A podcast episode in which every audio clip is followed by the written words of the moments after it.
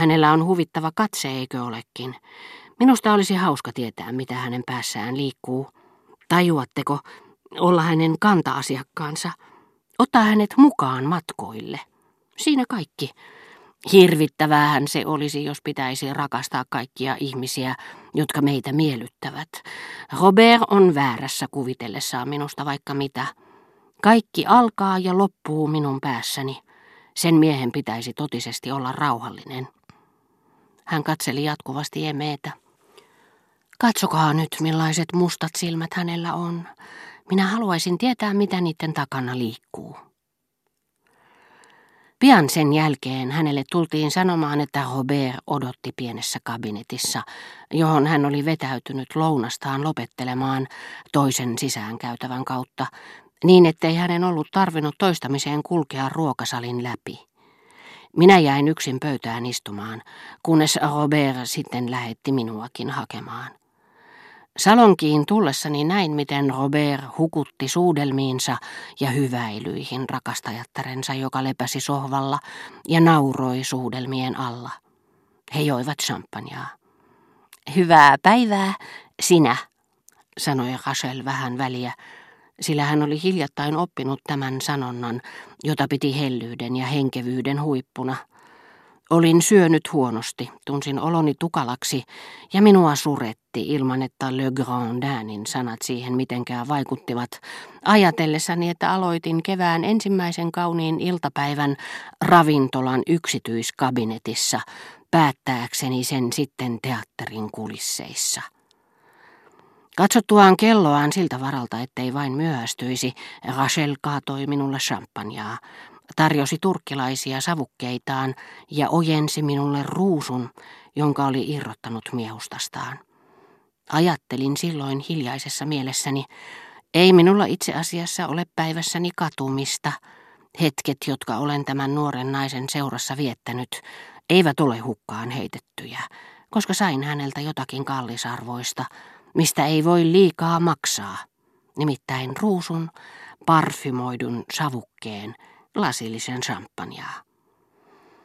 Järkeilin näin, koska minusta tuntui, että se antoi esteettisen ulottuvuuden ja samalla tarkoituksen noille pitkästyttäville hetkille. Oikeutti ne. Ehkä minun olisi pitänyt ajatella, että jos se, että tarvitsin jotakin syytä ikävystymiseni hyvittämiseksi, osoitti selvästi, ettei minulla ollut mitään esteettisiä tuntemuksia. Robert ja hänen rakastajattarensa puolestaan eivät tuntuneet muistavan mitään äskeisestä riidastaan, eivätkä siitäkään, että olin joutunut sen todistajaksi. He eivät viitanneet siihen sanallakaan, eivät yrittäneetkään selittää sitä sen paremmin kuin ristiriitaa, jonka heidän tämänhetkiset käytöstapansa sen kanssa muodostivat. Sitä mukaan, kun join heidän kanssaan champagnea, rupesin tuntemaan hiukan samantapaista päihtymystä kuin Rivbellen ravintolassa, mutta en sittenkään aivan sitä samaa. Ei ainoastaan jokainen päihtymyksen laji, johtuipa se sitten auringonpaisteesta, matkustamisesta tai väsymyksestä, viinistä puhumattakaan, vaan myös päihtymyksen joka aste, vaikka niistä ei taulukkoja tehdäkään niin kuin valtameren syvänteistä, paljastaa meissä aivan erityisen, aina vastaavalla tasolla olevan ihmisen.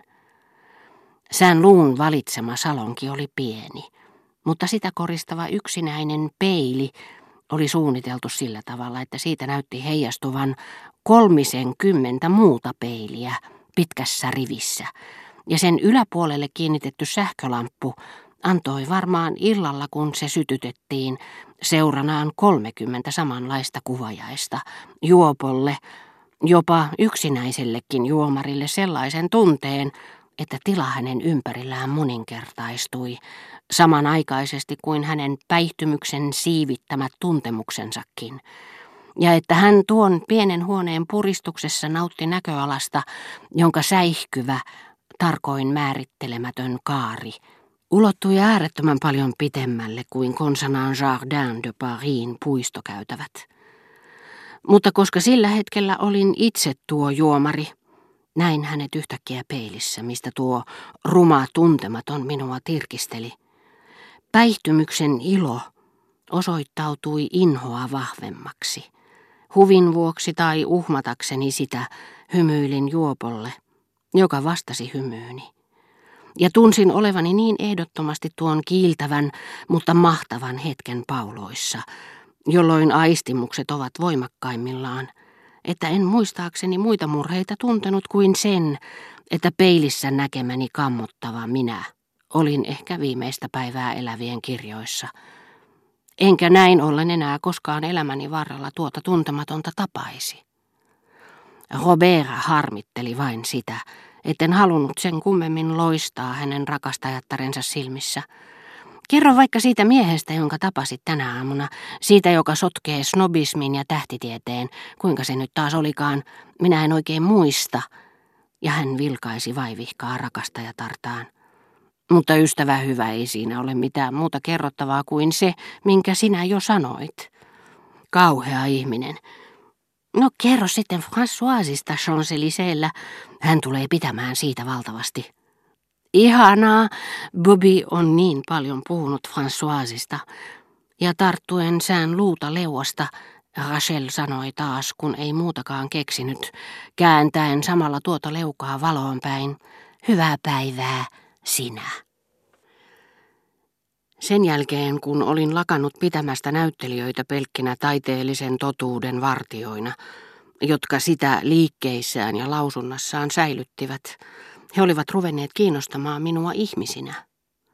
Yhtä huvittavaa kuin jos olisin katsellut vanhan koomisen romaanin henkilöhahmoja, minusta oli seurata, kuinka erään nuoren aatelismiehen katsomoon saavuttua sankaritar kuunteli vain puolella korvalla rakkauden tunnustusta, jota kappaleen sankari hänelle parasta aikaa esitti, kun taas viimeksi mainitun onnistui keskellä intohimon kiihdyttämää sanatulvaansa luoda palavia katseita läheisessä aitiossa istuvaan vanhaan rouvaan, jonka kallisarvoiset helmet olivat lyöneet hänet hämmästyksellä.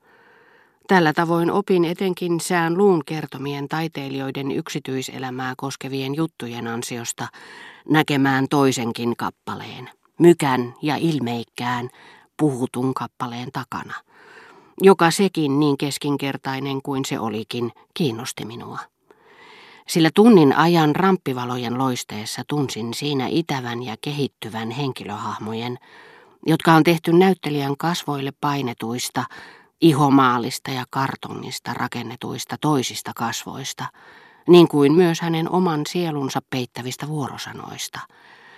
Noiden lyhykäisten, elävien, yksilöllisten ja viehättävien hahmojen, joita rakastaa, ihailee ja säälii, joita haluaisi tavata vielä senkin jälkeen, kun on teatterista lähtenyt, vaikka ne ovatkin jo pirstoutuneet näyttelijäksi, joka ei enää ole samassa asemassa kuin tuossa kappaleessa, tekstiksi, josta ei enää näyttelijän kasvoja erota, puuteriksi, joka nenäliinalla pois pyyhitään.